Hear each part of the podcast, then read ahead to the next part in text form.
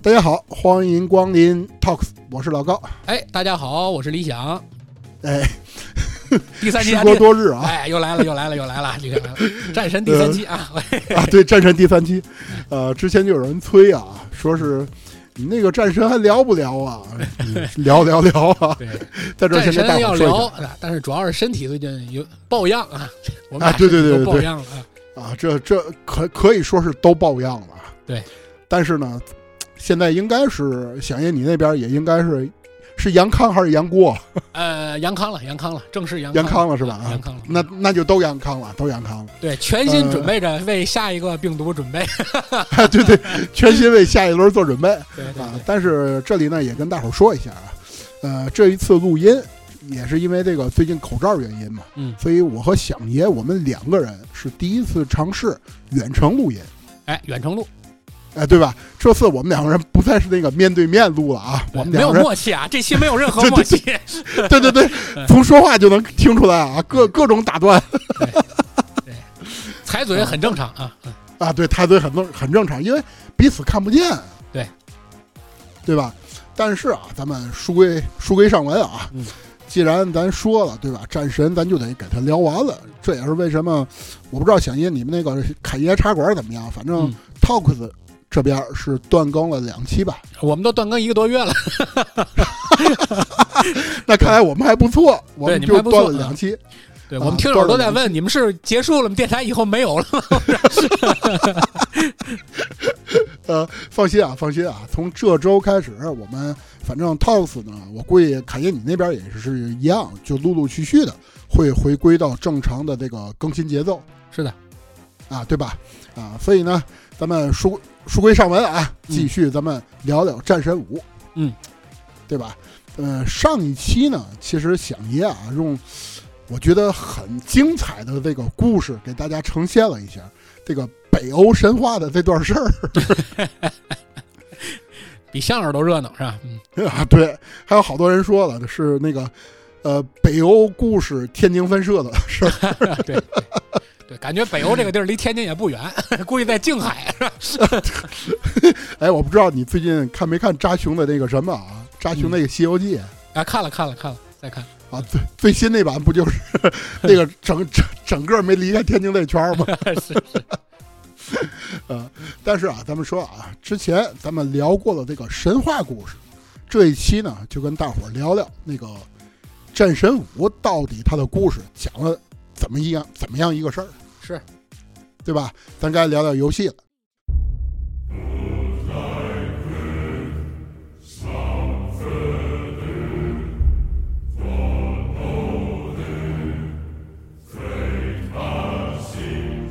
其实呢，咱们说啊，在《战神五》这个游戏里面，其实它也是衔接的四代，就是上一部主要的事儿，其实就是奎爷带着儿子去给那个妻子撒骨灰嘛，对对吧？然后他撒完了骨灰，但是在路上就碰上了一些事儿，包括他得知了这个巨人族对于这个诸神黄昏的预言，嗯，而且呢，也知道了这个儿子啊原本的名字是叫洛基。对，没错。而且最关键的一件事儿呢，就是他在那个那个壁画当中啊，他看到那个壁画是预言启示了这个奎爷啊，最后会死在这个儿子怀里。嗯，而在路上，这个光明之神这个巴德尔就陷入疯狂了。当然，他绝对不是说那个响爷上一期说的那个， 就是那个又又帅又阳光那小伙子啊。啊，而且在游戏的最后，是奎爷是为了解救那个女神弗雷雅，然后不得已杀死了这个巴德尔，嗯，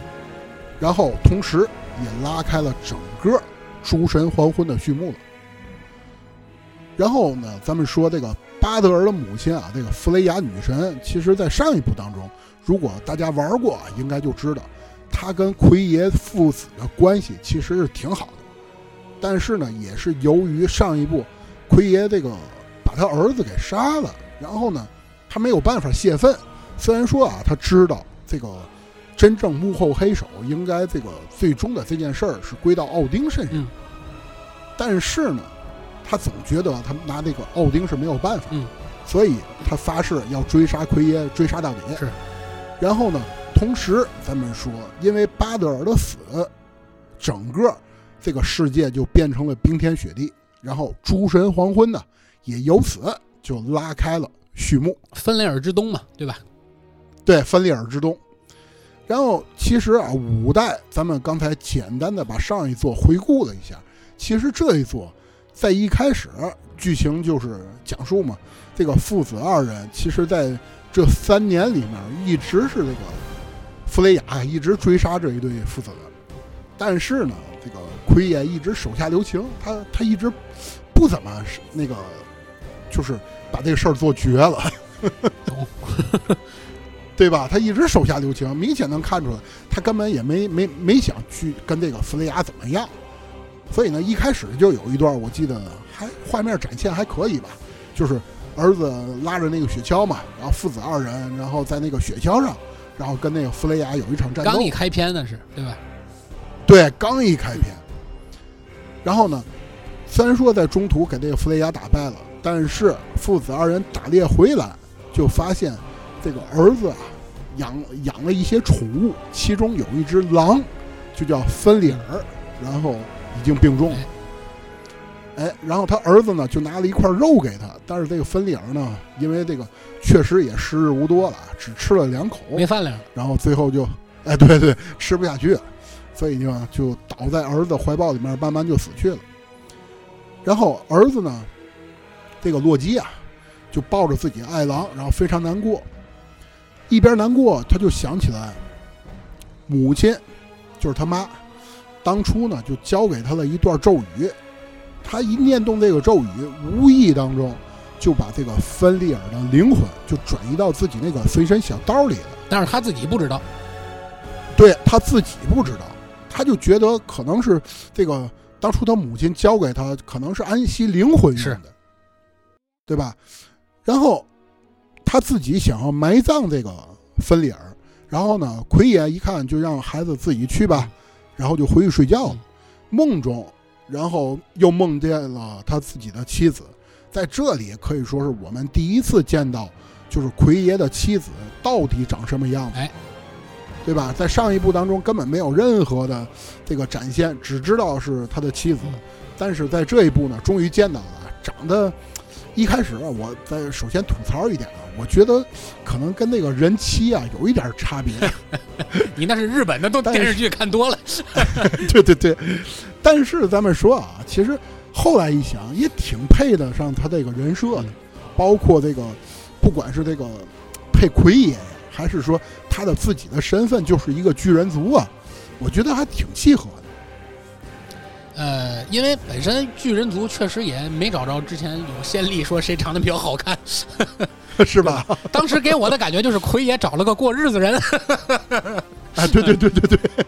啊，虽然说长相很彪悍啊，一看那个包括那个眉呀、包括那个眼啊，一看就挺彪悍的。后来一想，你配得上战神，就是奎爷的女人也差不多就这样。 是而且啊，听着这个非议说话，啊还感觉还还挺有挺有脑子，就是智商还挺在线儿这么个人。哎应该战斗力也不低，是吧？哎，对，当然咱们在游戏当中是后来通过一些其他人的一些呃，算是阐述吧，知道当初他妻子也是挺能打的，是啊，那跟那个索尔也打过，对吧？相声快快板两块别包，回。 哎，对，没错儿。那好嘛，这个，但是咱们说，奎爷在梦中呢就见到了亡妻，嗯然后不知睡了多久，忽然间就从梦中醒来了。这一醒来，就发现这个儿子啊洛基啊，不知道在哪去哪儿了。嗯这个埋埋这个狼怎么这么半天啊？后啊，后来可能也排队吧，奎爷一是吧 想，火化排队， 哎，对也捅嗓子眼儿嘛。是 是是啊。但是呢，奎爷通过一路的寻找，发现儿子变成了一只熊，而且呢，他跟这只熊因为一开始不知道那个那只熊就是儿子，对，差点下手就把儿子给给给杀了。对，仗着奎爷就岁数大了，这手脚没这么利索，搁年轻就绝对可能是结那束天了。晚 上，哎，可能是那天晚上吃的也不太饱， 反正是最后发现那只熊原来是儿子变是的。然后其实他，我感觉啊，作为一个老父亲，应该是也是挺后怕的那。肯定的，啊、但是咱们说这场战斗主要的目的是什么呢？推进后面的剧情嗯，就是父子二人这场打斗把这个结界给破坏了，啊，那棵树，哎，对吧？那棵树，从这儿咱们可以知道，其实最早啊，这个他的妻子这个妃呀、嗯奎爷这个妻子一直是布下的一个结界，嗯让自己的这个家在结界当中，让这个奥丁啊一直无法窥窥视这里，就是找找不到。嗯，但是呢，妻子死了以后，这三年以来一直都是这个洛基在那儿布置，但是这场战斗就把那棵树给打倒了。这一打倒，啊，父子二人不知道，啊刚一回屋觉得啊睡一觉吧，刚躺那儿，忽然间一个闪电就把房梁盖儿给调了。对我我印象挺深的，一道雷把那个整个房子都给房顶打了一个大洞。随后呢，就发现门口站着一个人，这个人呢腰上就挂着那个雷神之锤。当然，咱们从这个雷神之锤啊，就可以看，就就直接就认出来，这就是雷神。对，雷神呢就通过简单的沟通，跟奎爷呢就说：“咱俩聊聊吧。”嗯啊，其实咱们说，在上一部当中，奎爷啊就把人雷神儿子给杀了，嗯然后呢，但是没想到这个索尔进门以后，哎，还挺客气，拎着酒来的，对吧？哎，拎着酒来的，然后呢，到这儿，然后还说了说这个两个人简单的含蓄两句，门口呢就响起来敲门声音了。儿子这一开门，才发现门口站着一个人，这个人就是北欧的这个众神之父奥丁。嗯，很慈祥的大爷，感觉哎，一进门我还挺喜欢那个奥丁跟那个，当然索尔那个这个造型我也挺喜欢的，但是我觉得奥丁一进门挺慈祥的，对 对吧感觉？跟门卫大爷也没有什么本质的区别，嗯是吧？哎，就对那个风一进门虽然说啊风尘仆仆的，对吧？那个虽然说也是一个眼儿看不见，但是呢，一进门以后说话也挺客气是，而且跟那个奎爷两个人进行了一个谈判。人家奥丁一开始开出了一个条件，就是条件的内容主要就是不允许奎爷的儿子，就是这个洛基啊，再出门调查了。到这儿，奎爷才知道，原来这个趁自己睡觉，这个孩子啊没事儿搞总总那个出去跑去，还回头瞪了一眼呢。 这倒霉孩啊子，哎，这倒霉孩子。而且呢，条件就是自己这边会保证整个这个阿斯加德都不会再找奎爷父子麻烦。嗯这里尤其提出了一个人，就是他的前妻弗雷亚。嗯咱们说，其实奎爷一开始啊，跟那个奥丁这场谈判啊，对方开出的条件其实是很诱人的，那当然了，对吧？就是啊，整个不会再找你麻烦了，你放心，只要让你儿子别别再出去自己瞎调查去就行。嗯，其实一开始挺心动的，但是旁边有一个咱上一部老朋友，那个大脑袋秘密尔嘛，哎，对，啊，秘密尔在旁边呢，就提醒这个奎爷说，奥丁这个人啊，特别狡诈，而且你想啊，这个奎爷这个人这一辈子，其实他最不相信的就是就是神，哎，哎，就是 对吧？神？他他被神坑了太多次了，所以就直接就跟奥丁说我不。奥丁一看谈判破裂怎么办呢？就转身走了。走之前就拍拍索尔那个肩膀，就告诉他：“哎，别耽误，别时间别太长啊，哎，哎，对很吧？牛逼的感觉，是吧？哎，对对对， 还还挺厉害。啊早点回家吃。索尔一看饭啊，别太耽误事儿。 哎，对，到点儿了啊，啊，饭一会儿别凉了。索尔这一看，你你都点头了，拿起来锤子，俩人就打了一场。这一锤子就俩人就开始了一场恶斗嘛。嗯，同时这场恶斗也直接造成了一件事儿，就是这个打斗这个场地啊，因为一个是手持这个利维坦之斧嘛，嗯一个是手持那个雷神之锤，两个人相撞之下，还形成了一条那个通天的那个冰闪电。嗯那后面还能遇得到，对，后面还能遇得到。然后包括这个，我觉得游戏其实在这里咱们有一说一啊，就是细节挺丰富的。是你回头再回来的时候，在这里可以找到当初那个奎爷的一颗牙。啊，是吗？对，因为那个你还记得俩人打的时候，然后那个谁，那个哦不是找到说错了，找到索尔的那颗牙。索尔的一颗牙，对，对，索尔因为那掉奎了一爷颗牙，哎对一拳都不给那个谁嘛，那个索尔那牙打掉了一颗嘛。对对对对，啊，你回头再回去还能找到。能捡吗？能捡，哎，能看见漏了，漏了 哎，能看见，能看见嗯。啊，这里其实细节做的挺丰富的啊，啊。同时，这场仗呢，咱们说啊，反正最后因为这个，在过程当中啊，索尔呢就用这言语啊激怒奎爷，奎爷最后两个人打了一场，索尔打的还挺尽兴，然后就说了一个，这里吐槽一下啊，就是个人一直有点理解不了的一件事儿，就是他说这个杀子之仇已经偿还完了。嗯，我觉得这里，反正我到现在我都觉得很难理解，就是对自自己你孩子子也太好还债了，啊， 一场架就就就杀子之仇完了。然后虽咱咱们按照剧情逻辑走啊，啊，转身儿他就走了。走完之后呢，矮人兄弟就来了。这个就是上一部当中这个矮人兄弟嘛。矮人兄弟就说：“你们家也没了，那就跟我走吧。”就把这奎爷父子接到他们家去了。到他们家以后，然后就问这个儿子洛基，就说你：“你之前是不是出去调查了？”儿子说呢，我确实是出去调查了，但是呢，也查出来一些事儿，包括那个之前上一部当中咱们找到的那些神龛啊，里面有一些隐藏起来的一些预言，然后就带着奎爷去看了，看完以后，在这个预言里面就发现其中有一个人会带领九界最终打响这个诸神之战，嗯，诸神黄昏，而预且言这那个动人画做的还挺好看，哎，对，还挺好看的。然后这个人呢，手持长矛，那手拿着那个号角，嗯吹响了整个九界号角嘛。嗯，啊，然后通过推断，他们觉得这个人应该是北欧战神提尔对，一个拿长矛，又拿着号角，这标配嘛，提尔的啊，标配，对，应该是提尔。所以呢，父子二人就决定去救提尔了。虽然说啊，这一路上第一个到达九界当中第一个那个界界那个位面应该是矮人界，对对吧？得知了提尔是当初被关在了那个矮人界当中，通过一路的寻找，最终确实是找到了这个当初提尔提尔被关押的那个地儿了。但是找找到之后，就发现了一件事儿，嗯这个提尔啊已经爱好和平了。嗯 对，变脾气了，变脾气了，哎，变脾气了，就是一点儿也不暴躁了啊！而且呢，就是觉得这个大杀呀不对，应该爱好和平。最终呢，跟这个奎爷父子一起回到了这个矮人的那个位于世界树那个居所嘛。嗯整个当时给战我士感觉这个提尔剃个头，剃个头烫九个点儿就能出家了，是吧？哎，对对对对对，其实当时啊就挺觉得挺诧异的，就是是，当初的北欧战神怎么就变成这么一副那个心灰意冷？虽然说啊，咱们也知道那个从游戏当中可以可以查看啊，就是首先第一点呢，提尔是这么多年被这个奥丁应该是折磨的分不清现实与幻境，虐待嘛，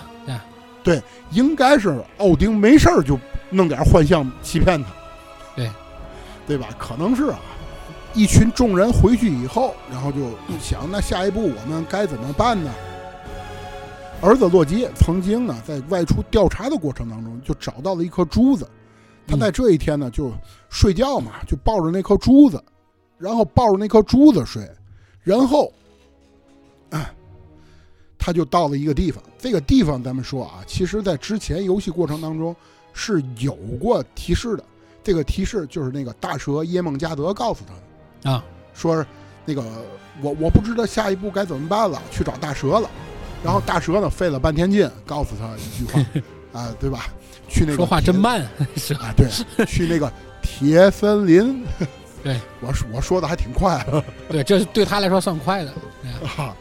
啊，然后没想到抱着那颗珠子，这一睡就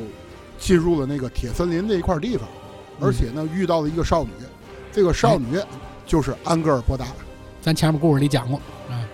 洛基的妻子。嗯，相对吧好，去嗯，哎，巨人族的妻子。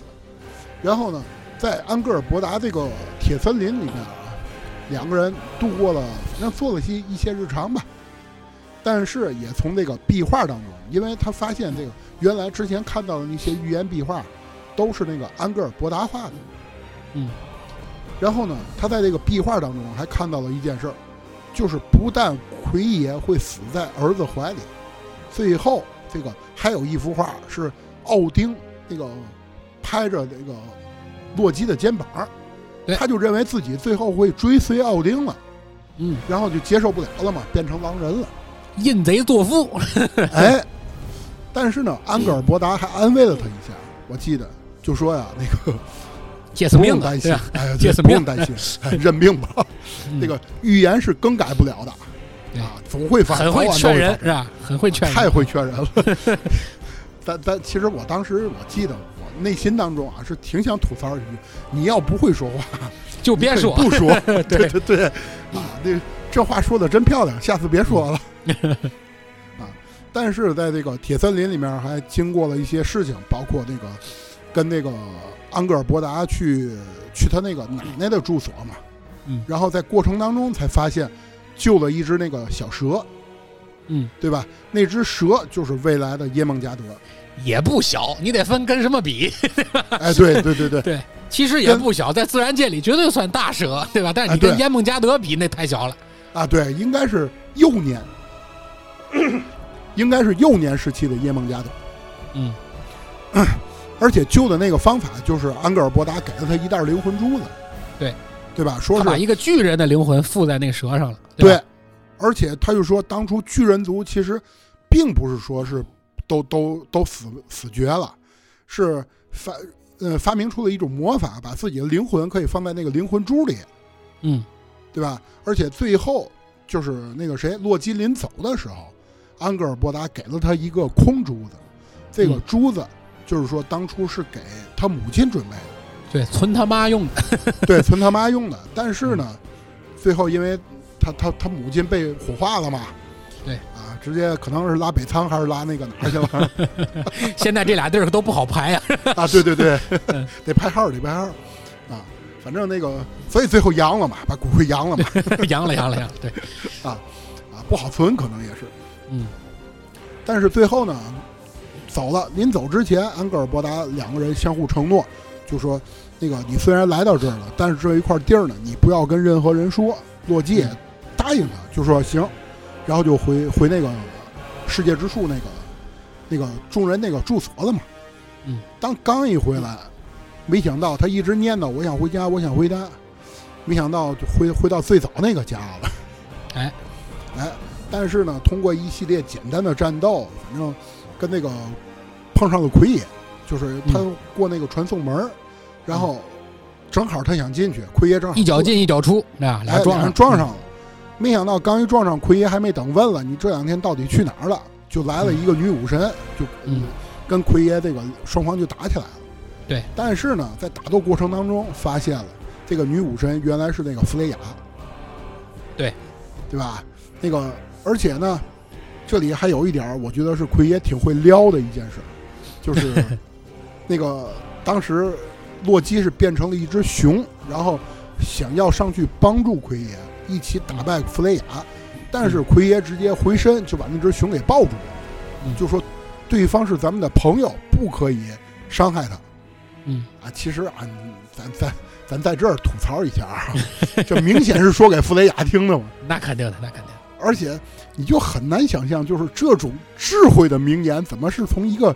奎爷嘴里说出来？ 那人人家能娶巨人当媳妇儿，那不一样，然后弗雷雅这是一听就觉得，哎呀，也对呀，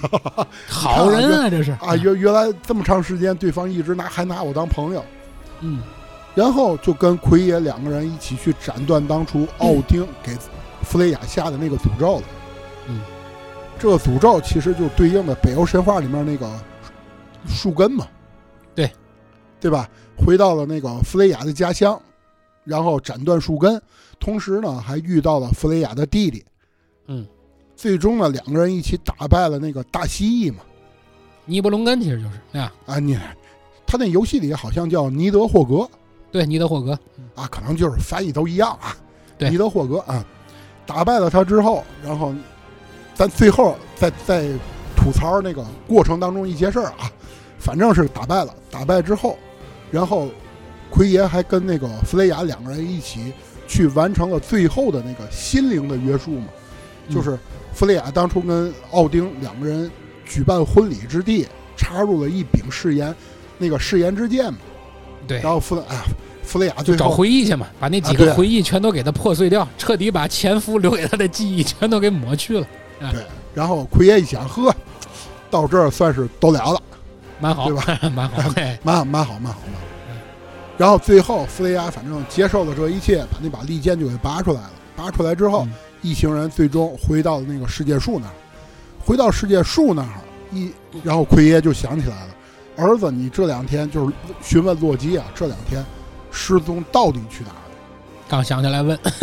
嗨，因这为两天跑哪儿去了？这是啊，对啊，你你到底去哪儿了？但是呢，因为那个洛基之前跟那个安格尔伯达承诺过，不能把那个铁森林的事儿啊跟任何人说，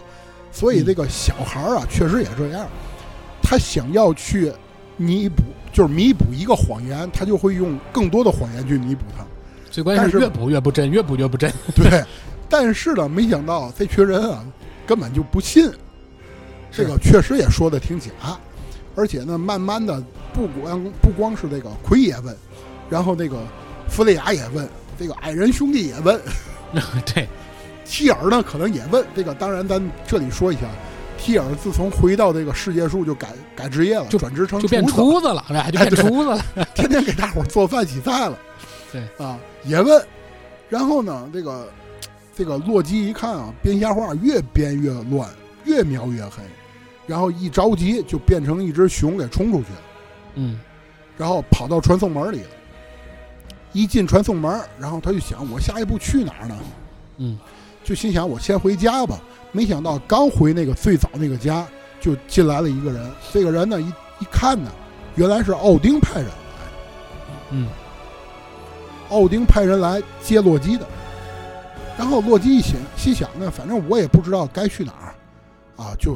我我就跟你走一趟吧。所以呢，就来到了阿斯加德神族的中心了。然后，包括到了阿斯加德以后，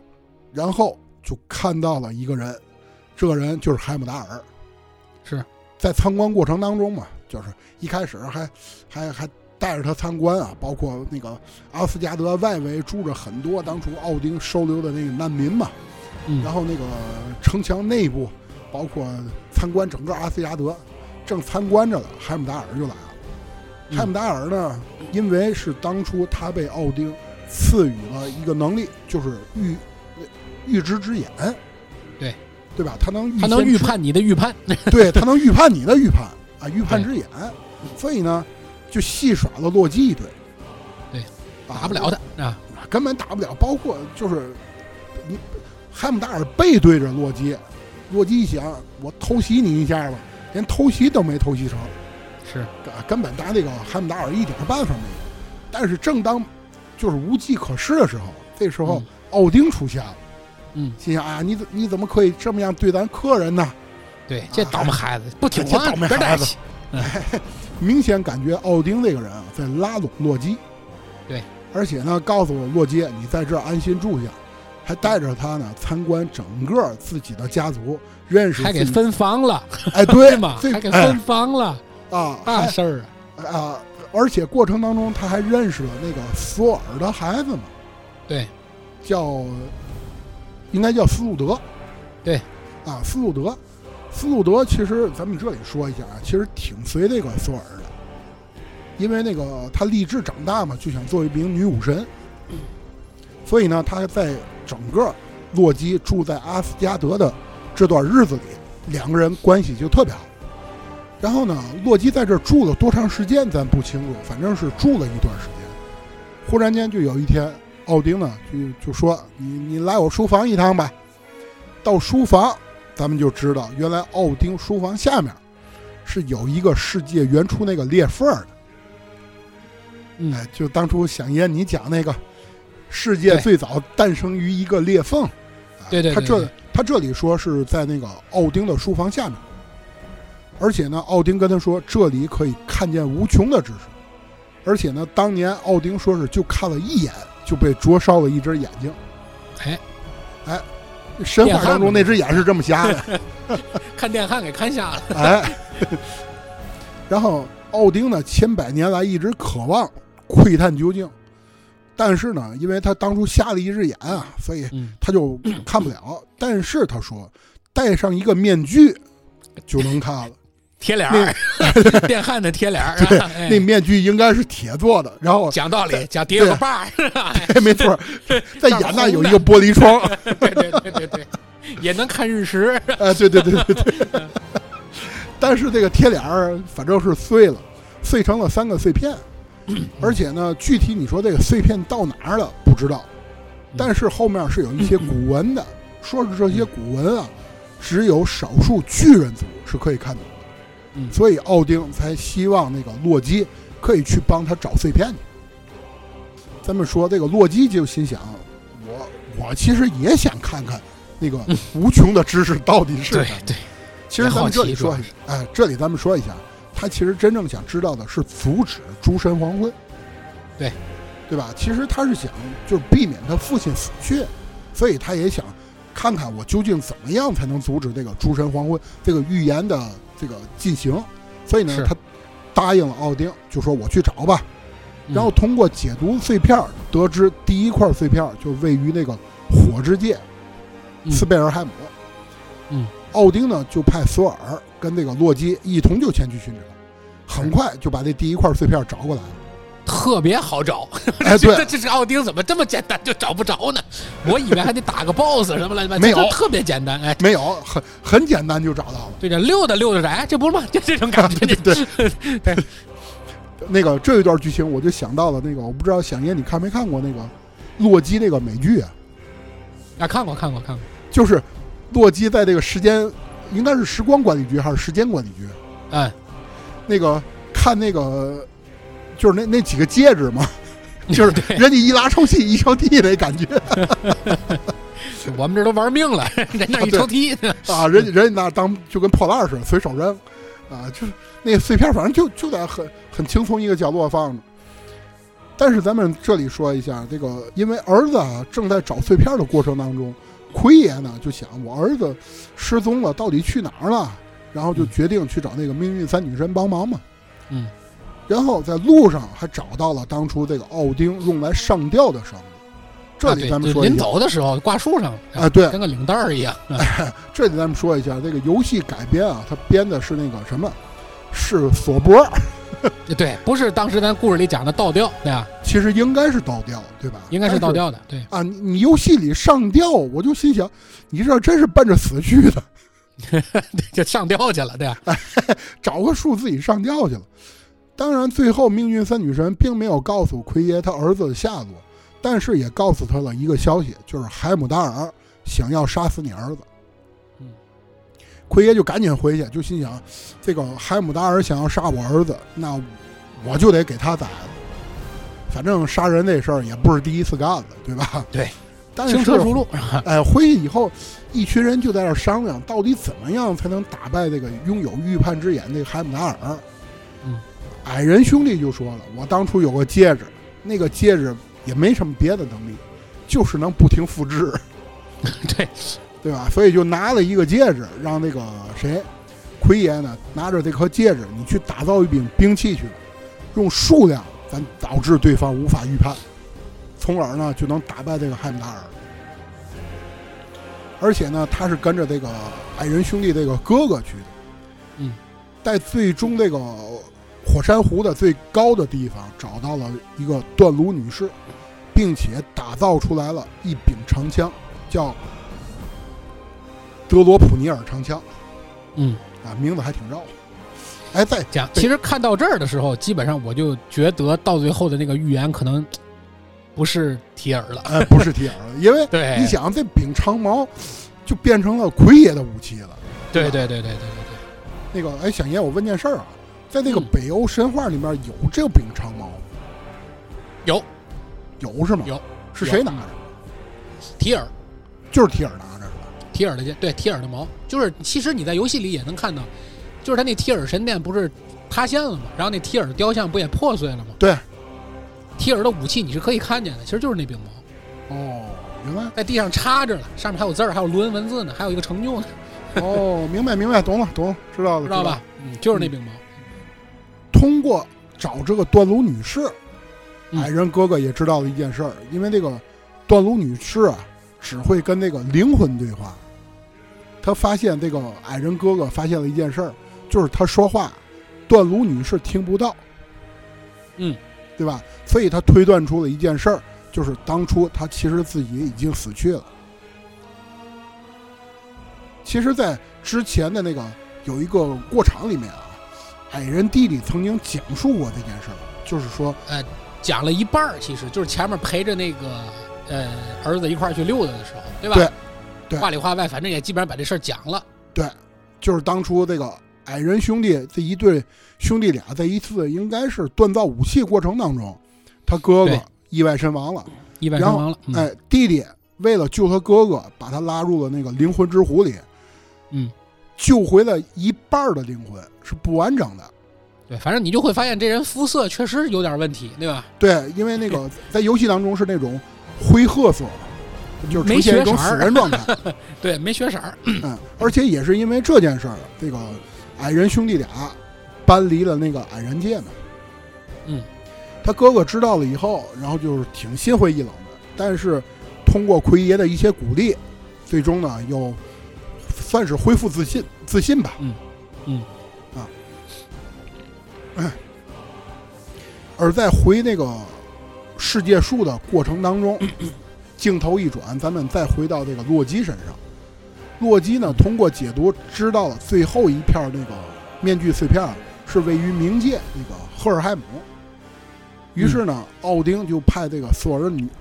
女儿，就是斯罗德，嗯跟这个洛基一同前往。两个人在那儿就碰到了一只巨狼。洛基就觉得这个最后一片儿碎片儿应该是在巨狼身后，就把这只那个地狱犬给放了。嗯这只地狱犬它名叫加姆。哦，这个北欧神话里面也有这个地狱犬嘛？有，也有这地狱犬加姆是吧？对，那个应该是三头的吧？呃，不是，其实是吗？对，因为很多人一提到地狱犬，基本上就跟三头犬要要要并列。其实要是在呃北欧神话的明确记载里，没有明确说加姆是只三头犬。哦，这个不知道是后来的人们就说根据想象讹传啊，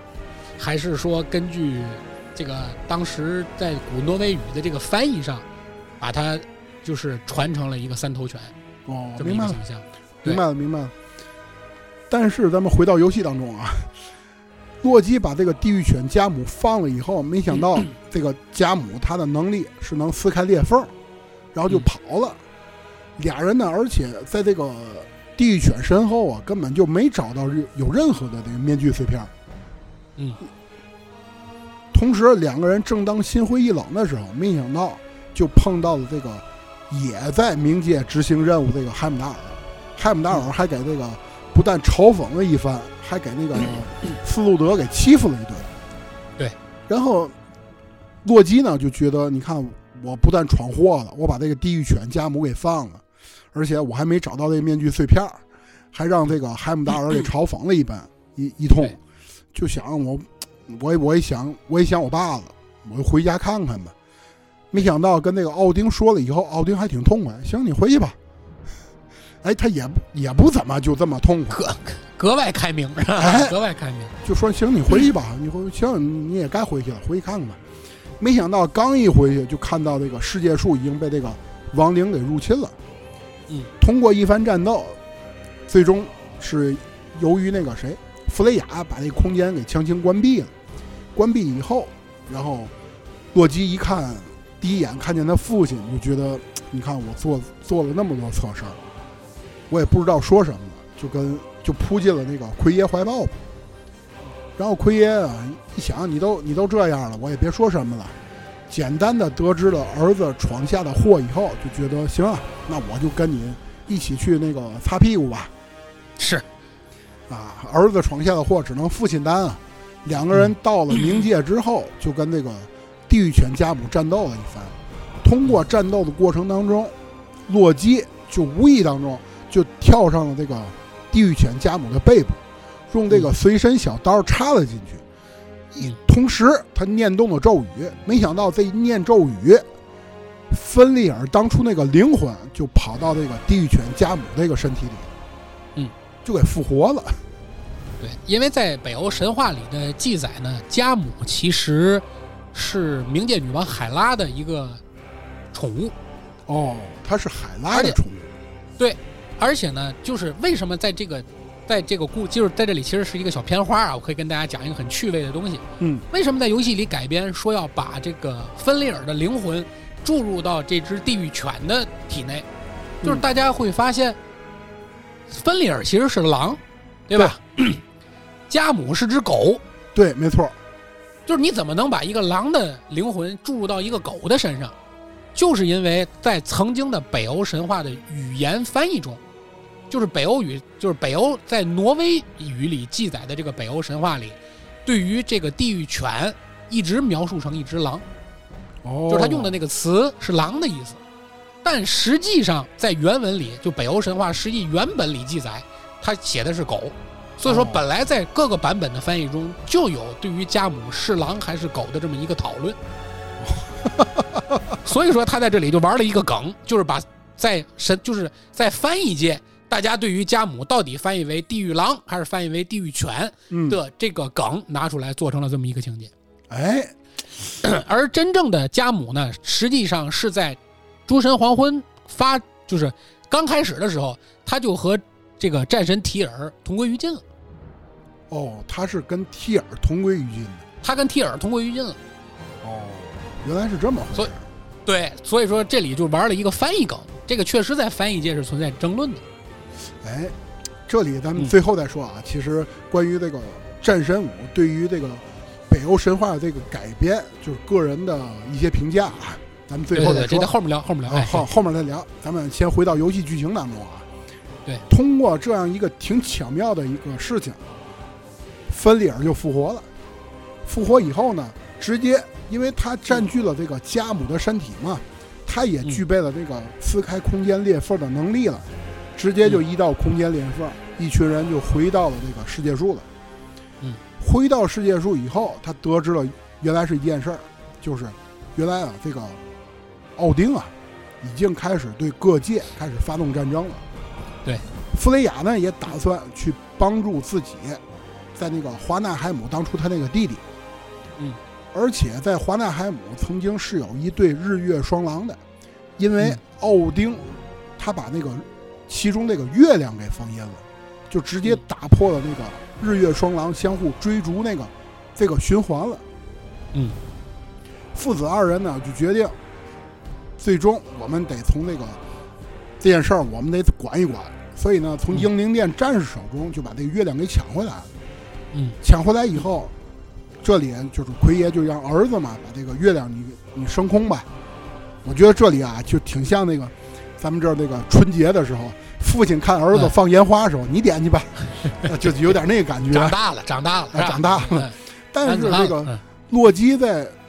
放月亮的时候，他就想到了一件事儿，就是预言当中曾经提到过这件事儿，啊，对，对吧？就是有一个人解救了月亮，让这个日月双狼回归相互追逐的这么样一个预言。对他就心想，原来我做了这么多事儿，还是没有逃开这个预言这件事儿。最关键的是他担心后面父亲会因为自己而死，而对且自己会成为这个奥丁的哥们儿、哎，对，帮凶或者这样。对，没错儿。所以呢，他就当时就挺犹豫的。但是我觉得这里就是奎托斯呢，他说了一个挺说了一段话，我觉得还挺至理名言的。他就说，只有当你认命的时候，命运的束缚才会对你产生作用。嗯，所以呢，洛基一听，原来，哎，我父亲这么有智慧，是个哲学家。 原来原来战神是是个哲学家，所以呢，他就决定相信父亲，把这个月亮给升空了。升空以后，然后他就回到了世界树，一群人呢决定就是我们下一步该怎么办啊？然后奎爷父子就决定和这个弗雷雅一起去正面迎敌，而对方的这个指挥官就是当初那个海姆达尔。嗯，通过一番战斗，最后就把这个海姆达达尔给打败了，打不但打败了，还给弄死了。其实这里游戏当中，奎爷是一开始不想杀他，海姆达尔呢非得废话，就是挑衅你当初一个北欧战神，对吧？你就这点能耐，你连杀我都不敢。其实这里咱们说，啊，海姆达尔也是一心求死，因为他那个他的自尊心其实是很高傲的，他不允许自己失败，所以他最后也是希望那个奎爷能给他杀了。当然，最终啊，奎爷也你这你都有这要求了，对吧？我我我就弄死你吧！啊，最后给海姆达尔杀了，杀完之后，他就拿到了那个加勒尔号角，嗯这一下一个矛一个号角就就都齐了。都在手里了，啊，都在手 里。其实我玩到预这言儿的，成真了哎！我玩到这儿的时候，我还真没反应过来，就是最后的那件事儿。当时我还在想，就是哦，他拿过来这个矛、长矛和这个号角，可能后来就交给提尔了啊，啊。当时我真是这么还是以为，你还是对提尔心存善念，对 呀、你那个我就我就想他怎么就又重振雄风啊？那个呃带领九界去打打这场仗啊？你就没想过这个厨子他有问题。当时真没反应过来。然后呢，回到世界树，一群人经过商讨以后，洛基就决定，他决定继续回这个阿斯加德做卧底去。嗯回去以后，通过重新解读，就发现最后一块面具碎片是位于那个雾之国尼夫海姆了。嗯，奥丁呢就派索尔跟那个洛基一同前往，在拿到最后一块碎片的时候，他们就自动那个组合完毕了。组合完成以后，奥丁其实刚一开始很兴奋，但是这时候，这个索尔妻子这个西弗女神就忽然间带领着两个女武神就进来了，嗯说当初他查到是谁杀了自己儿子。哦，哎，而且呢，有一件事儿，这里咱们说啊，提尔其实之前说了，那个杀子之仇啊，已经一笔勾销了，但是在这儿他又开始那个有有点儿反悔了，吃了吐，啊哎，有点儿吃了吐了。嗯然后呢，他就决定直接把这个怒火就发泄到这个洛基身上，说着就把那个举起一锤就照儿子砸下去了。儿嗯子一看你，你赶紧跑啊！这一跑，通过这个魔法石就回到世界树了。而且呢，他把这个组合成功的这个面具也给带回来了。嗯，奎爷呢，正在一群人正在商量下一步计划的时候，心想咱现在手里什么东西都齐了，嗯对吧？长矛、号角，包括奥丁之前最想要的那个面具，咱都拿齐了。嗯对，咱该发动最后战争了。这时候，这个厨子就站出来 了，说：“我知道有一条路能通向这个阿斯加德，而且我带着众人呢一起去主动请战。”你早干嘛去了？哎你这同时，咱们说啊，不但咱有这个想法，矮人这个兄弟俩也觉出来不对劲儿。 事出反常必有妖。哎，你之前一直爱好和平，你怎么这个时候就忽然间那个想那什么了？想想主对，动想咱啊报仇了又，想报哎，仇了，嗯然后就开始反问。没想到啊，越问对方越就是越答不上来。这里咱们说一下啊，其实这里挺幼稚的，感觉跟那儿子差不多， 越越描越黑。是啊，提尔被问得非常生气，他一怒之下，竟然一刀就把那个矮人哥哥给捅捅伤了，直接捅穿胸口了。同时，他还显出真身了，就是原来这个提尔是那个奥丁。哎好，证明奥丁厨艺不错，是吧？ 其实咱们这么说啊，你奥丁早干嘛去了？你天天给大伙儿做饭，对，你下点药不早完事儿了？还是太讲原则这个人。哎，还是太讲原则了啊！随后呢，奥丁正准备逃跑的时候，然后一群人，我记得是那个谁，那个洛基射了一箭，把那个面具嗯又给钉在墙上了。是把铁脸留下了哎啊，把那个面具，对，那个带玻璃窗的那铁脸又留下。但是也因为这一刀，矮人哥哥这个灵魂本来就不是完整的，所以那个嗯谁，呃弗雷亚女神也没有办法把那个他的灵魂给救回来，所以最终呢，矮人哥哥就这么去世了。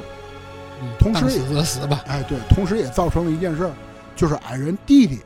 对于奥丁的仇恨也到达了一个顶峰。感觉有点黑化了，这个人。对，就是黑化了，因为毕竟咱从之前的种种过程当中，虽然说这个哥俩其实一直相互拌嘴，但是其实这兄弟两人的感情应该是很深的。绝对是真挚的啊！对，但是也是因为这件事儿，这个矮人弟弟就有点黑化了。对，精神寄托没有了。哎，对，不知道我下一步到底该为了什么。对，众人一想，现在既然都做到这份儿上了，咱就开启最后大战吧。哎，一不做二不休啊，哎直接就跟他干吧！啊，所以就跟奥丁开展了最后的决战。众人开始分头集结，包括这个精灵大军、亡灵大军，还有曾经背叛奥丁的女武神大军，嗯还有矮人大军、各路大军，各路 大军，而且还有那个奎爷父子啊，就决定去火之国请那个苏特尔帮助。哦火之国，啊火之国找那个苏特尔去了，就是大保健，哎，对，大保健那保安队长嘛 嗯，啊对，保安队长。然后在转天早上，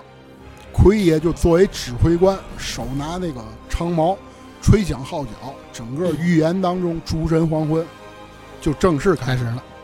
所以到这儿我才知道，哦，原来那个预言当中拿着号角、吹拿着长矛吹号角那个人，不是北欧战奎士，爷，哎，是希腊战神。 当然啊，咱们说这个整个当时那点儿，我记得游戏当中的这个整个这段场景做的还是挺挺史诗感的。嗯，就是整个这个九界的所有传送门在吹响号角那一那一刻全都打开了，直接哎你通感觉就特别像那个《复仇者联盟》最后一部里那哎些对人都福尔复活了，对吧？回来时哗，啊对开始开圈儿啊，整个 这个英，雄集结那种感觉那是吧？对对对对对，九界门全都打开了，然后整个这个大军就冲向冲向那个传送门，传送门的那那另一端就是那个阿斯加德。是奎爷当进去以后，就发现整个各路大军已经打成一团了，包括这个安格尔伯达也带着这个巨狼芬里尔，还有大蛇耶梦加德，跟这个索尔打成一片。嗯而城外咱们说那个由之前那个难民啊组成的那种，不能说是联军，其实他们是想跑的，但是对因为这个各路大军啊在往里冲，难民在向外跑，就造成了这个进城这个时间拖得很慢，而且嗯这个整个阿斯加德里面是有各种工程机器的，是众人正当不知道怎么办的时候，黑化的矮人弟弟我记得出现了，拿着这个矮人之锤一锤就把整个这个工程器械全毁了嗯啊！这点我觉得矮人弟弟还挺厉害的嗯是，战战斗力爆表了在这儿。啊，直接就爆表了。而且在这个情节里也解释成什么了呢？就是因为前面儿 就是有些剧情呢会有铺垫，就是其实原本围在阿斯加德外面的这些难民，对于奥丁还是感恩戴德的。对，没错儿，但此时也给大家揭秘了，就是奥丁允许这些人住在城外，其实是让他们当炮灰的，拿他们当护城河使，啊，对对对对对，啊，就间接的说明这个奥丁这个人有就多不干好事儿，啊一件好事儿都没干，啊对吧？阴险狡诈嘛。对对对，而且在这里有一个镜头就解释了那个耶梦加德为什么会出现在四代当中，就是那个谁嘛，索尔一锤直接把那压耶梦加德给锤进那个时空裂缝儿嗯，啊，所以就造成了耶梦加德是在四代当中就跟奎爷父子见过面嘛，而且呢，索尔回头一看，自己女儿这个斯路德也在战场跟奎爷打起来了，但是呢，最终是被奎爷打败了。奎爷呢，包括跟那个索尔两个人，他们两个人一番战斗以后，奎爷并没有下杀手，他还告诉对方一件事儿，就是我们的孩子是朋友。嗯，索尔听了以后就决定那个不再战斗了，把那个雷神之锤就给放下了。放下之后，放下以后，奥丁就前来了，他让这个索尔滚回去继续作战。但是索尔已经无心战斗了，奥丁一怒之下就直接一枪，应该是给这个索尔给捅穿了。所以在游戏当中，索尔是被奥丁给杀了，同时这一锤子又把自己孙女儿给砸飞了。就是这个斯路德嘛，直接砸飞了。众人一看奥丁你都这么狠了，直接就开打吧。所以最终的决战就是奎爷父子跟那个弗雷雅，然后直接就混战到一起了。在众人联手之下，这个奥丁啊就被暂时的那个困在了地面上。而弗雷雅呢，这时候就掏出来了之前奥丁用来上吊那根绳子，就把奥丁给捆上了。奥丁呢，就这时候就又开始发动嘴炮技能，然后跟那弗雷雅说：“当初我是多么多么的爱你呀，哎呀，你你你有多么的美丽呀。鬼都不信。”但是弗雷雅信了， 他不能说信了，反正是犹豫了一下。是，然后那个奥丁趁其不备，就直接把那地面给打碎了。一群人跌到地地下以后，才发现下面原来就是奥丁的书房。在对书房里面，连着的。哎，对，书房里奥丁是希望儿子呢，就是这个洛基啊，戴上面具去窥探那个裂缝当中无尽的知识。嗯，而这个时候奎爷咱们说啊，也没有阻止他，嗯，就等于是把最后的那个选择权交给儿子了。在这儿嗯我们才知道，原来那个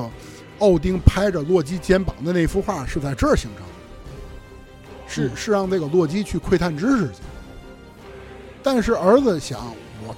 怎么样才能阻止我父亲去世？他决定最后把这个面具给掰碎了。所以从这儿预言也开始打破了。奥丁一看自己毕生所愿，这个面具直接就碎了，然后就疯了，发疯一样的扑上来。随后就在三人的联手之下，三人就是奎爷、洛基还有这个弗雷雅，三人联手之下，用当初巨人族给飞准备的那颗空珠子，就把奥丁灵魂给囚禁在里面了，给吸进去了。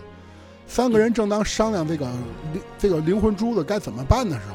这个矮人弟弟一把就给抢过来了，直接就用那个锤子就把那个珠子给砸碎了。而三个人回到地面上的时候，一看，这个苏特尔已经降下了毁灭世界的烈焰，就那个大宝剑已经开始往地上插了。这个时候，众人开始发现还有很多平民啊，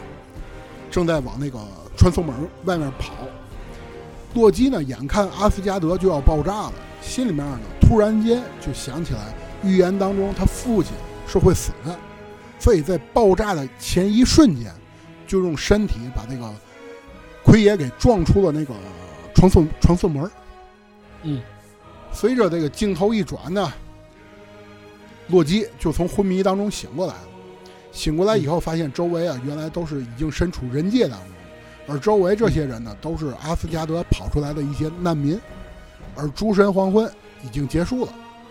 众人呢，就周围的这些难民正在商量今后我该怎怎么样生活的时候，洛基就外出发现了，正好也是碰上了外出打猎回来的那个奎爷。嗯，奎爷跟阿特罗斯呢，不能说阿特罗斯了， 跟洛基最后在山顶上看到了真正的属于自己的那个神龛，包括洛基跟那个奎托斯说，他想要去外面找寻那个散落在九界的其他的巨人族。然后奎爷呢就觉得没关系，你去吧。然后就觉得儿子长大了。然后镜头一转，他才发现最后的那个神龛就是绘制了三幅壁画嘛。第一幅是他在希腊的过去，中间那幅是他跟儿子在九界的过往，而右边那幅就是原来本来应该是他死在那个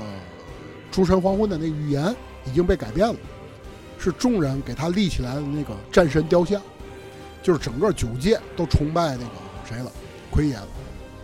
然后最后的一个升华就是奎爷在屏幕里面前那个流下了一滴泪水，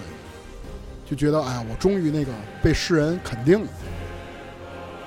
等于故事到这儿就基本上结束了。其实这个，尤其这个和预言呼应的，正好其实也是给前几部的这个战神做了一个完美的收官，感觉是吧？对其实咱们刚刚啊，其实也不短了，我看了看，长将近四十分钟吧， 简单聊一聊也四十分钟了。其实咱们这么说啊，我觉得这一部游戏啊，简单来说，它是奎爷的救赎之路，对，对吧？你想啊对，就是他从最早的是一个，算是一个硬汉吧嗜，杀成性的工具应该对都不能叫硬汉，它是个工具。对他最早是被这个仇恨蒙蔽了双眼嘛，他只想的是找众神复仇。但是随着四代包括五代这两部作品，让我们知道了他是怎样被救赎的。虽然说咱们在上一部当中，很多人吐槽，就说那个战神和他的文盲老父亲嘛， 说这个洛基才是战神。 其实最后咱们整个把这个四代和五代回顾下来，会发现嗯，其实还真的就是战神的救赎之路。对，战神战神，核心是神，哎，对对吧？因为他的英文也叫 God of the World，啊他对还是 God，对吧？他一定要突出这个人的神性。对，他如果只是一个嗜杀的，对吧？见神挡杀神，佛挡杀佛的这么一个杀戮工具的话，他没法称之为神嘛，对嗯不对？所以呢，我觉得啊，响应你刚才说那点儿啊，咱们先说《战神五》的优点。嗯，咱先聊聊这《战神五》的这个优点啊。首先，第一点优点，我觉得它的剧本儿写的真的很棒。嗯，剧本不错，咱们先说剧本而且儿，啊咱前面也说，咱前面也说，它里面的很多改编其实都是有巧思的。就包括就是虽然说我知道就是北欧神话具体是怎么回事儿，我知道结果了，但是过程你把它就是虽然说一变，而且很合理的跟那个结果又对应上了，我觉得这就很对很讨巧。又服从原著，但也有改编，对这是最优秀的改编方式，没错，对吧？没错。那个咱们都说啊，有一位名人曾经说过，改编不是乱编，对吧？ 啊，改编不是改编讲究改编讲究效率，禁止胡诌白脸。 对，没错儿，就是过程你可以改，但是结果它不改。同时呢，又把就是很多人给融入进去了。我觉得这里对它的剧情设计真的很棒，剧本儿啊，这里说的是剧本儿设计，因为在北欧神话里有很多其实章节描述很少的小人物，其实在游戏里也有登场。是吧？就每个人你基本上都能找到他在北欧神话里的对位，哦，对，而且你就能发现它里面这些对位都是经过精心设计的。哎，因为你要知道，它本身啊，其实它对于神话的改编，它其实它还是做了很大篇幅的改编的。你包括对于天后弗雷雅，其实就是弗利加嘛，啊你前面讲的弗利加就是个翻译问题，对啊吧？对，人家本来挺恩爱的两口子，现在变成前妻了，对吧啊？对，但即使是做了这种改编，其实你也会发现它里面的很多恩怨纠葛，还是遵循了当时神话里的这个一脉相承的这个脉络。哎，那个对向吧嗯向向爷，我打断一下啊，那个哎嗯我还具体查过，弗雷雅好像是北欧神话当中也确实有这个人，有有，是吧？那那肯定有。等于是他把北欧神话两个人变成了一个人。对，可以这么说吧。呃，怎么说呢？就是他，呃，你我我不同意你把就是说把两个人揉成了一个人的说法。嗯，我觉得在游戏里的塑造还是按照天后弗里弗加，利加的这么一个角色来做的，嗯，明白那还是按照这么一个角色来做的。而但是它这里头主要的，呃，改编其实就是把它独立于天后的这么一个角色了。明白。对吧？独立于天后的这么一个角色，而把就是他丧子之痛，因为他这里头其实对，因为你要知道北欧神话里是不可能把北欧自己的神写成坏人的嘛，啊，对对不对对你在这里头你是一定要把北欧的神来黑化的，对，没但错是，你要把它黑化的过程中，你又要让它合理，还得把原先那些正常的这个游戏这个这个这个神话里的脉络给大家讲出来，这本身就是很难的一件事儿。嗯，对吧？你会发现他这里他经过各种的巧思，他把那些原本在神话里的正常情节放到了这些黑化了的神上，你发现他也解释得通，所以这个很不容易，对吧？你还最关键的是，人家北欧神话里可是没有奎爷的呀，啊，对对吧？你还得把奎爷揉进去，这就不容易啊，了。而且他这个作用还必须得是特别重要的一个人。对，所以你就会发现他只能想办法把提尔换成奎托斯，对，这是他一切改编的核心，就一定要把提尔换成奎托斯。嗯，怎么把提尔换成奎托斯？所有的巧思其实就是围绕在这个核心点上。对，对吧？嗯，咱刚说的这第一第一个优点啊，就是剧本和原著这个改编让很多人都很喜欢。我觉得它第二个优点就是，咱们说啊，就是战神历来的那个传统了、啊一镜到底。呃，整个我觉得故事的连贯性，故事啊，咱这里先说故事的连贯性还不错，嗯对对吧？故基事本上就是一个很会讲故事的人在给你讲那个故事。对你就是不知道北欧神话是怎么回事儿，你单纯玩这个游戏，光看这个故事，你根本就不知道谁是谁啊！嗯，你光看故事，这这这故事 也不错。对，没错，就是对这吧里咱们刚才说的，就是剧本儿写的很棒。对，那下面咱们，我觉得优点就没了。来吧，批一批吧。下面咱们就该说说战神五的缺点了。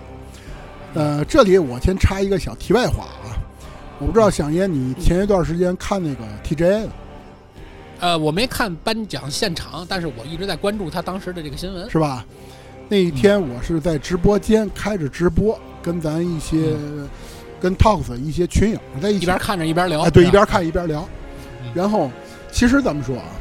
呃，之前就有人问过我，就说老高对于这次 TGA 你怎么看？我说，咱俩前面聊过很多次，哎，对吧？我说我是占老头环的，就是对年度游戏嘛，占老头环的。对，呃，然后到 TGA 那天，我记得上午应该是八点多，我正在开直播玩游戏了，因为我记得是上午九点开始，然后有人跟我说八点多的时候就告诉我已经开了，然后我一看嗯我就赶紧我赶紧赶忙把游戏关了，然后我就开直播在那看，从一开始看到最后结尾，咱们说啊，中间的过程当中其实挺曲折的，就是是那个包括战神五，其实在一开始拿了很多的奖项。感觉老头花有点陪跑的感对，觉。没错儿，之前就有人说说，哎呦，这次宫崎英高会不会陪跑啊？呃，当时我还跟人说，我说不会，不会，不会，不会。包括他的最佳那个最佳编剧奖，包括他的最佳配音奖，配音奖就是那个演那个什么，不能说配音奖，最最佳演员奖就是那个谁嘛，扮演奎托斯的那个那个老黑嘛，啊，是一个黑人。然后还有包括最佳音乐奖、最佳插曲等等很多啊，我可能记得不是很清楚，很多奖项都一直是战神五，一说就是战神五、战神五、战神五，对，一直到最后就是最重量级的那个奖项，就是年度游戏奖嘛，到最后主持人说出来，就是《艾尔登法环》的时候，当时我在直播间我就很大声的喊了一句：“我说牛逼！”当时、嗯 我就看那个什么，我们群里面当时也一直在聊，嗯，就当时对好多人都很兴奋，是就觉得实至名归。呃，这里我对，因为咱俩之前聊过很多次关于老头环和战神五，因为基本上其实值得一评的，今年就仨游戏，去对吧年去年老头环啊，去年去年老头环、战神五，外加那个那个那个那个西部世界二，对吧？啊，对西部世界号啊，不不，就西部世界嘛，叫叫叫地平线二，啊，对地吧？平线号哦嗨基本 基本基本上就是这三个游戏。啊，对所以说我对，因为我觉得其他游戏也不是说人不好，只是我觉得在 TGA 的年度游戏这件事有争的这件事上，我确实觉得其他游戏没有没有足够的资格。怎么说呢？其实对我觉得往年啊，也有过一些神仙打架的年代。嗯，但是去年因为全球这个口罩原因嘛，大伙儿应该都知道，对，产能都下降了，很多游戏对都而且都推到了二零游戏二做三的也年不。太好，对，有对，游戏做的确实也不太好啊，。对，所以去年真正拿得出手的三 A 大作，就刚才小爷你说的那那三款。下面就是为什么我在说《战神五》的缺点之前， 咱们先聊聊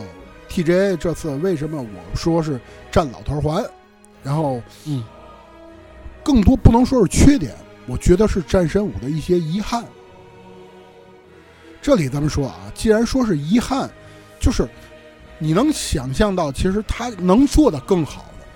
包括我觉得第一个点就是《战神五》最早它是作为两部作品，打算做两部作品，就是《战神五》和《战神六》的，应该是四五六是北欧篇，一二三是希腊篇。后来可能是因为一些原因，然后他把五和六合并成一部了。真正这个《战神五》的剧情，应该就是截止到奎托斯吹响九界号角，然后发动诸神黄昏，最后战神六才是整个诸神黄昏的事儿。所以其实他是有点赶工了。我不知道响音你对怎么感觉？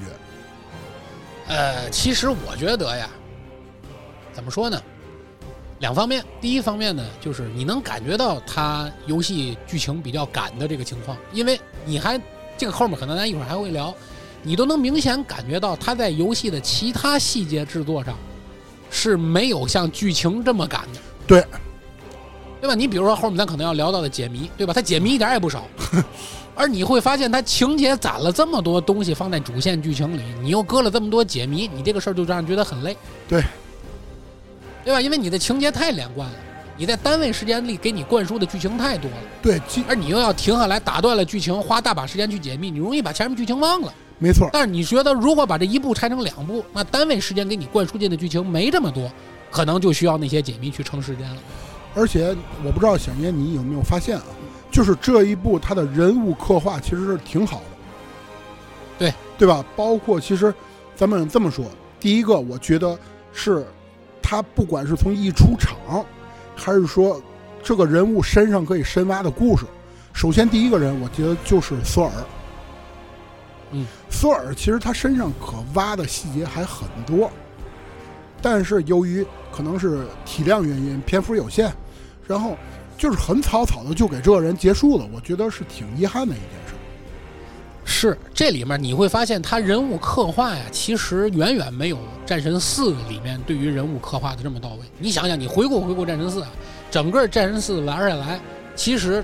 你会发现，他对于这个巴德尔的刻画比较到位，嗯，对就是人们对于巴德尔的那种讨厌，到最后打死他，你会觉得特别爽。啊，是对吧？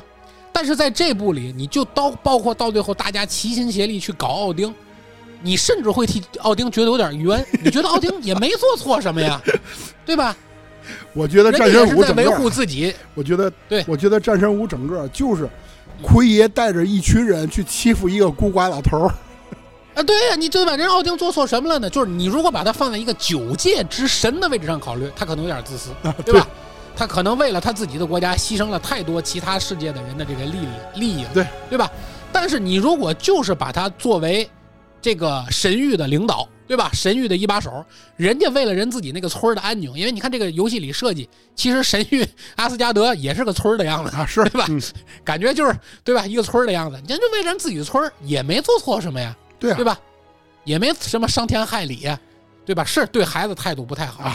对吧？啊，是可能这个这个这个有点虐待子女，甚至于有点精于算计。啊但你想想，哪个政客不这样？ 是不是？哪个政客不这样？ 对对对吧？所以你这你就就觉得这这就值得死， 这这就还对吧？你会觉得嗯莫名其妙，就是还是那句话，反派树立的不够坏，你就会觉得正义的到来时你就没那么畅快。对，就是它的整个这个，就是剧情推动你，呃，情绪的这个点不到，对吧？因为你聊到剧情了，咱们其实再可以展开说一说。就是他刚一开始，咱刚开始也就刚陈述剧情，也就五分钟左右，对吧？就讲了，人家老头儿上来先派着儿子拎着酒，对吧？人自己拄着棍儿，对，大雪天儿的过来，是把你们家房子不小心给弄坏了 啊，人后面还特意嘱咐要给你修修房子，对不对？就是就是这个人家过来跟你谈，上来给你提出的那个条件，搁咱角度看没毛病。啊，是，没错儿，没什么毛病。对吧？搁咱角度看没毛病，人就是讲和来的。对，甚至于我在那一刻，我都觉得《战神五》全剧终了，就这，对吧？刚玩被十五分钟全剧终了，人谈的没毛病，给你一个特别优厚的条件，对吧？对。而且你说人后来把你儿子骗去，让你儿子帮着找铁铁脸儿，对吧？人家又给你儿子找工作，又给你儿子分房，而且那房间我还特意看了看，面积也不小，还给你新衣服， 对对对对对， 还有新衣裳嘞， 对不对？又是新衣服，又是新装备，而且最关键，人是个阳面儿，南北通透 的，对吧？看海房，人家闺女住那面都是城景房，给她那是海景房。我不知道你仔细没仔细观察过啊？除了奥丁那正屋以外，其实就是他这儿好， 对吧？人家无非是让你儿子帮忙找一贴 脸儿，对对吧？而且人家找贴脸儿的目的，也就是为了看看怎么样才能让诸神黄昏不来。对，没错儿，人也没想干别的呀，人也没想弄死谁，对不对？那你你折腾了半天，你是为啥 呢？所以我就觉得你这个逻辑上还是存在剧情上的一点儿，咱不能叫 bug 啊，对，叫剧情上有一点儿单薄，就是这是个问题，牵强。对吧？剧情有点单薄，对包括比如说刚才小爷你提到的那个索尔喝酒的那一点，包括打架，咱们之前说了，这个杀子之仇怎么就一场架就就泯灭也就就完事儿了，一笑泯恩仇了。对啊，再说一点，而且这里一个一个最大的 bug，我估计你肯定也要说这个，也是咱前些日子跟那个扎熊也聊过这个啊啊对对话题对，对吧？对，你说，你说，你说，这你说， 嗯就是奎爷出去跟索尔打的这场架，他就不怕奥丁回来给他儿子弄死吗？对，关键那场架你在游戏里你会看到，那可不是在家门口打的，对啊那飞出去老远 了。而且就是最后，你想啊，那个索尔回来以后，然后他才知道奥丁回来过，还跟他儿子谈了一下。咱们就对这么说，奥丁不跟你儿子谈，直接给你儿子宰了又如何？对，啊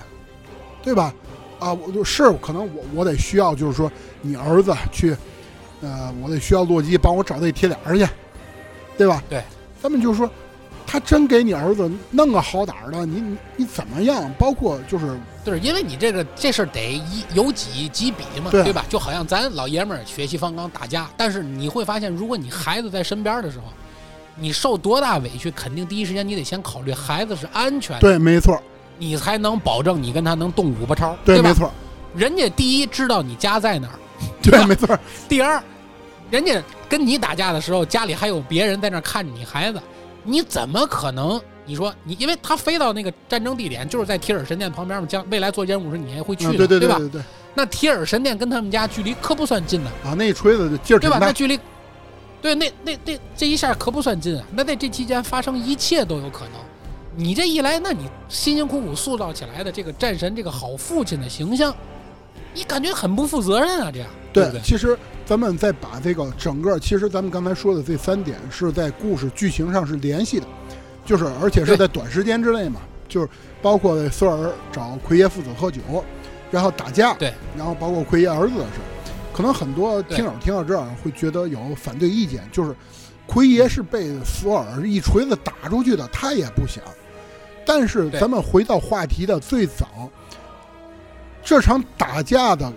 开头可是奎爷说了一个不，对对吧？这个不你完全可以先硬对来，然后你再想辙嘛。对，没错，不就是咱有什么事儿回头再说，对吧？比如说咱咱对咱咱说啊，说的可能老百姓一点啊，我儿子在这儿，咱今天有嘛事儿，咱先明天再说，明天我找你去，咱定个点儿行吗？对，对吧？对，你干嘛非得就在那儿现在说这个不？这是第一对，吧？你哪怕说我得想想，对吧？你让我琢磨对琢磨，对不对这？是第一点儿。咱说第二点儿啊，第二点就是战神用了四代一代的故事，给大家从那个最早见谁干谁那个男人，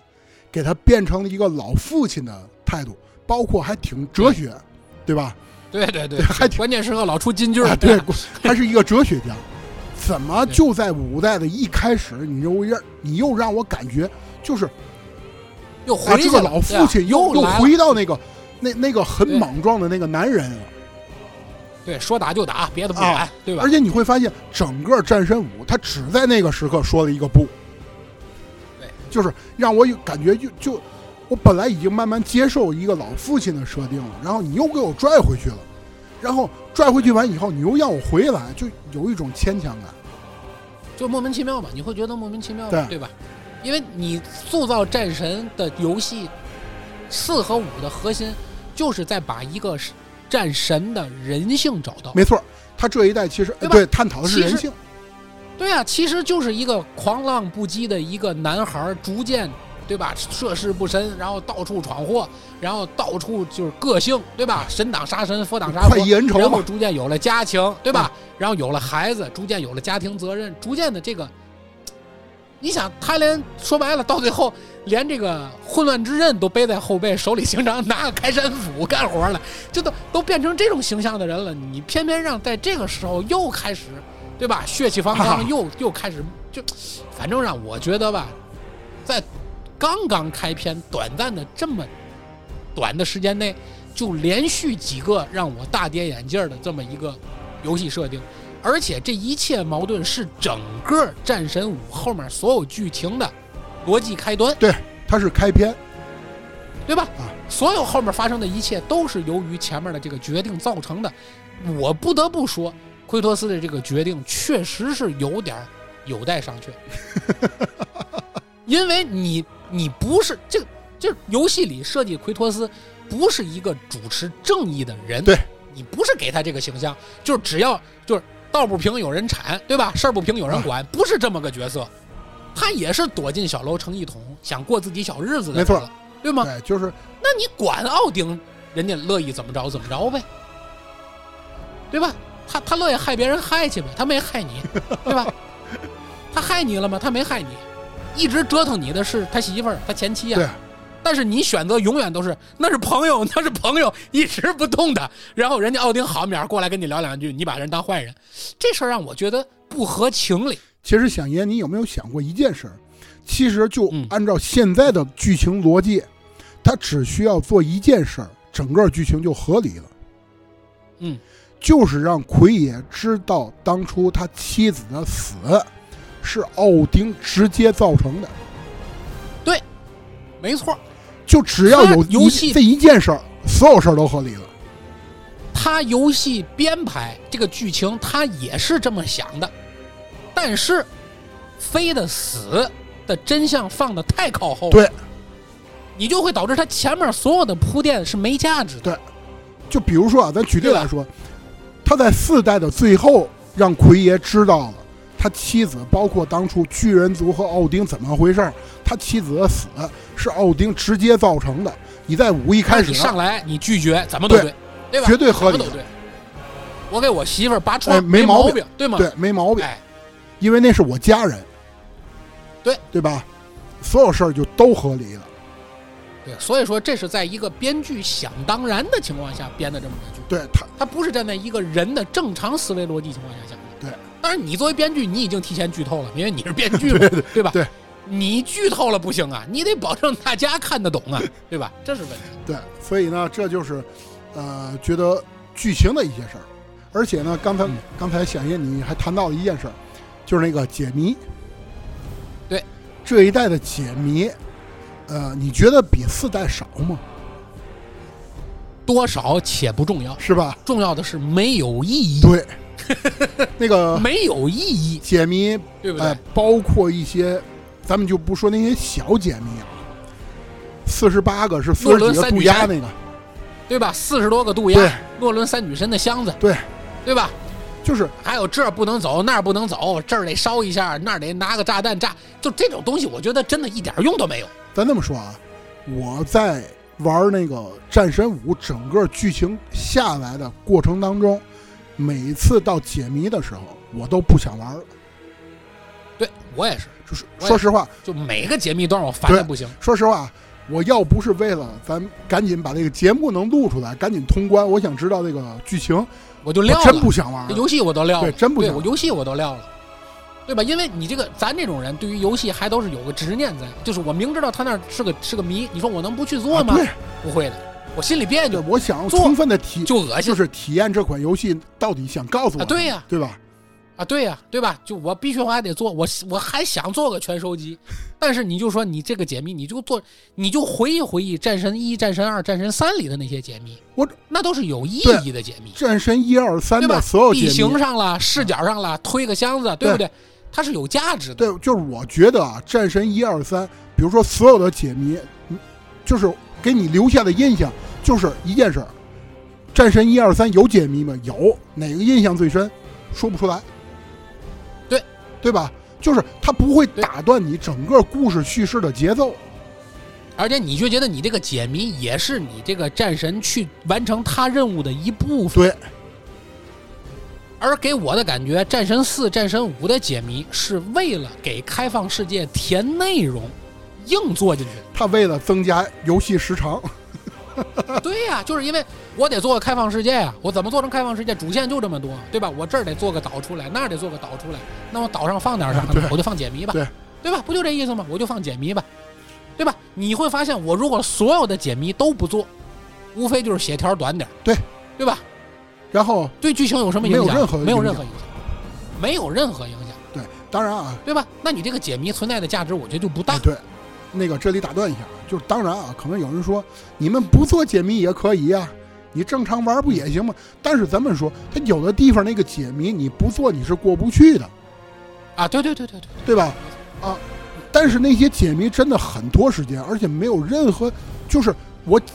我解谜，就是比如说这一个谜题，我解我解开以后有一种小小的成就感，没有。对，你就想想你玩塞尔达进神庙的解谜，跟这解谜是一对回没事儿错它不是一回事儿，啊，就是对吧？你既不会因为它动脑筋，你也不会因为它有什么快乐，对你只会烦它，巨对吧？你只会烦，巨烦，对吧？你只会觉得哎，又这破玩意儿，对吧？就这种感对觉，什么，比比哎对吧？怎么又是这个呢？比如说对一不个对架子，你打左边让它转，然后右边哎对点个对火盆儿，你就想想它这里头有多少个情节用的都是一个天车状的一个 一个东西，对吧？一个直角的架子，打一个角度荡一下，打一个角度降一层，打一个角度飘过去，都是这种东西出现了多少回？对，对吧？有什么价值呢？没有价值。对，对吧？就是为了让你解谜而解谜，如此而已。啊，好了啊，咱解谜，我觉得就差不多就完了， 咱别吐槽了， 对，再骂就就明骂啊再了，再明再骂骂了。有点过了。呃，反正对对对对，最后一个，我觉得也是很多人可能也吐槽也都吐过的，就是 UI 嗯啊，优爱设计， UI 设计，对吧？就是包括我通关了以后，那个 UI 有的时候我都需要看一下，就是到底是上下还还是 L 一 L 二，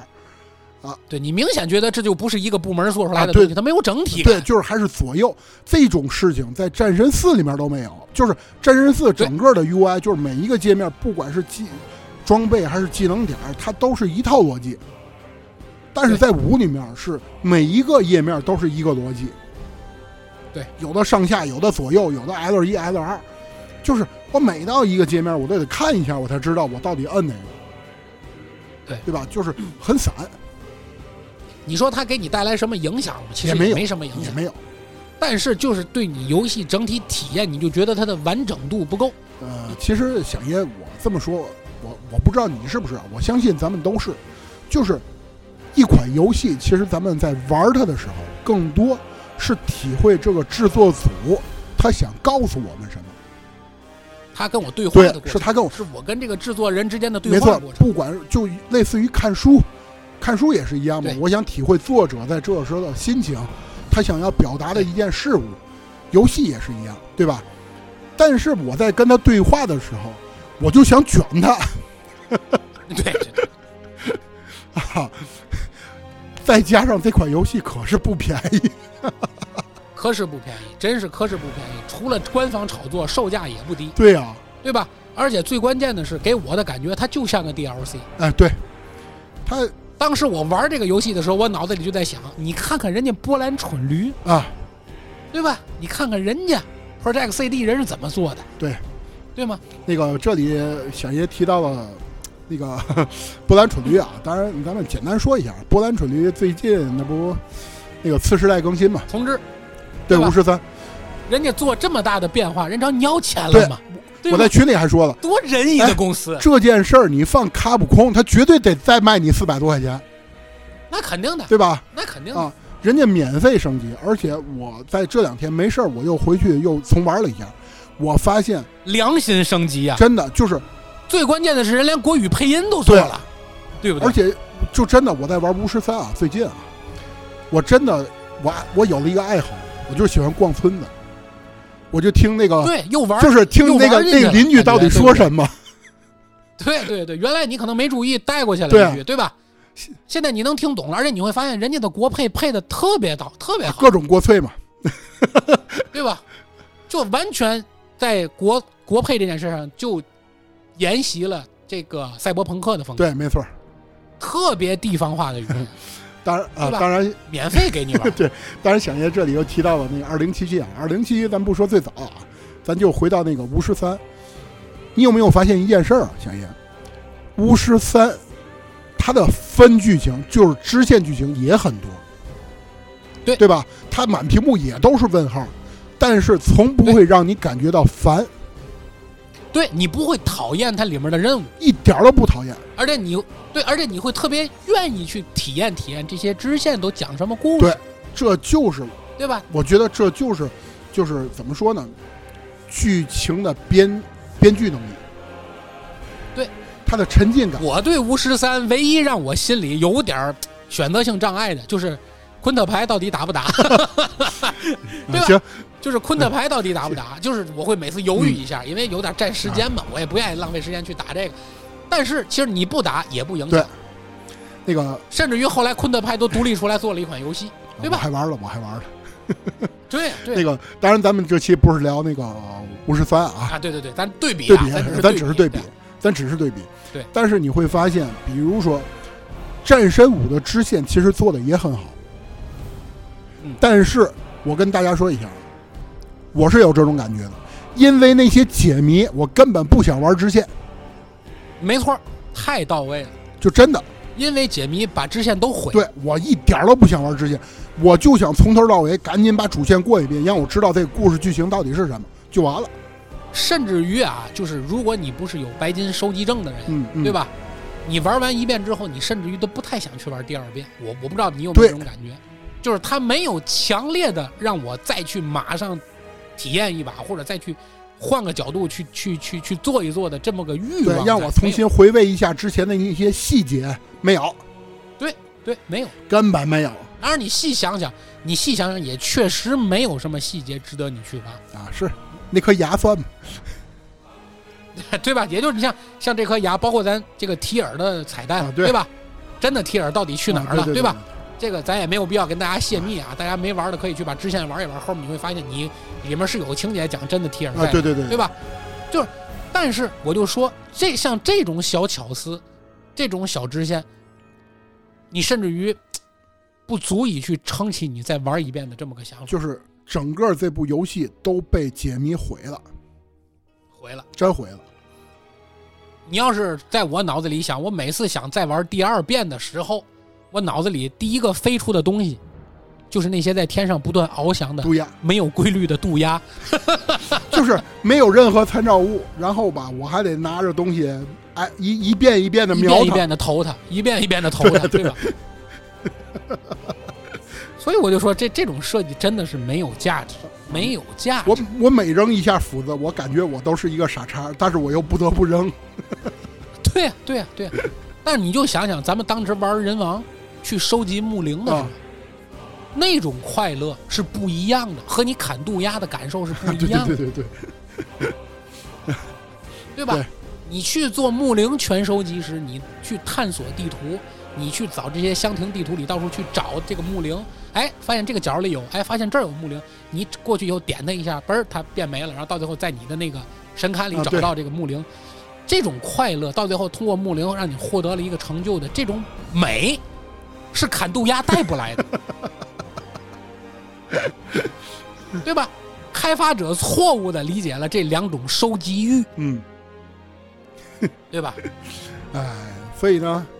我觉得啊，咱那个说这么多也就够了啊， 别别别别再说了，别再说了。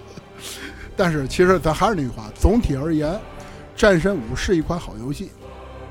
不好，咱也不会做节目嘛，对不对？还三啊期呢，但对是吧？在这里再重申一下，一开始我和响爷我们都共同认为，以上所说的所有东西都属于遗憾。对就是他能做的更好，对吧？对他能做的更好，但是他就是总是东缺点儿西缺点儿，就是明显感觉可能时间不够，或者是一些爱之深，责之对切没。错因为我们对于战神的爱呀、甚至于我对 PS 这个游戏主机的热爱，就是源于对于战神的热爱。这咱前面是聊过嗯的，不然咱也不会做对三吧期嘛。对，就是对于战神的热爱，就是因为我对他的期望太高对，所以他的这些缺点是我无法容忍的。就是你怎么可能对吧犯这些错误呢？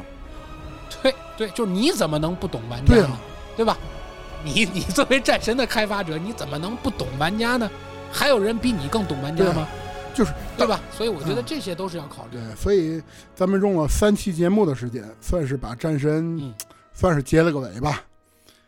结了个尾，对结吧？了整尾个相信听到这期节目的时候，大多数喜欢战神的人应该也都通关了，时时对间吧啊够，时间够。啊！对对对，基本也都通关了，尤其在家里。呃阳着的啊时候，在阳康阶段，对吧？怎么着也得找个事儿干嘛，对对对，没吧？错没错。也都也也都也都也都把这游戏体验过了，对对吧？所以呢，呃，反正总的来说呢，对得起大家的等待，也对得起你花钱买的这款游戏。对得。起，但是，对吧？但是肯定是有这样和那样的问题。对，就是但是也嗯相信从预告上看，下一步战神应该又换到埃及了吧，对吧？呃这不是算是那嘛嘛，有有人有人泄密嘛？传闻嘛，传对吧闻？传闻说是要到嗯埃及了，对吧？依然不会影响我对他在埃及杀 人挡杀神、佛挡杀佛的这么一个热爱是，对吧？和期待。呃，而且从这步上看，应该下一步是不是应该不会和儿子继续没有同行没有，对吧未来我估计对吧啊，所以说我估计洛基可能会做一个独立 IP，独立游对，戏，独立 IP，对独立游戏，嗯，他算把这个人设立所以起来。我就，哎，对对对对，所以我就觉得，反正看吧，应该还会继续等待，对吧就是继续等待。呃，咱们说了这么多，游戏是好游戏，然后并没有说觉得花这钱不值，对吧？但是还是那句话，就是有一些小遗憾，稍微吐槽一下，嗯是是，是吧？行，咱们说这么多，嗯也算正式把这个战神给完结了。呃，收个尾嗯收个尾，三期节目啊，感谢响爷啊，不不，呃应该的，应该的，感谢，主要是感谢各位听众朋友们的支持和等 待，哎，对对对吧？对确实让大家久哎等，久等了确实久让等大家久等了。好吧嗯，咱们回头，然后下一个 IP，咱们到到时候再详细的聊，具体是什么，对对那对对，回头就知道了。卖个卖卖个个关关子卖卖个个关子，一定是值得大家期待对，的。没错，这绝对值得哎，行吧？好，对对本期节目对，对对哎啊，，OK，本期节目到此结束，大家再见，哎，再见，拜拜，嗯。 Oh, Father, tell me, do we get what we deserve? Oh, we get what we deserve. And we're down. oh,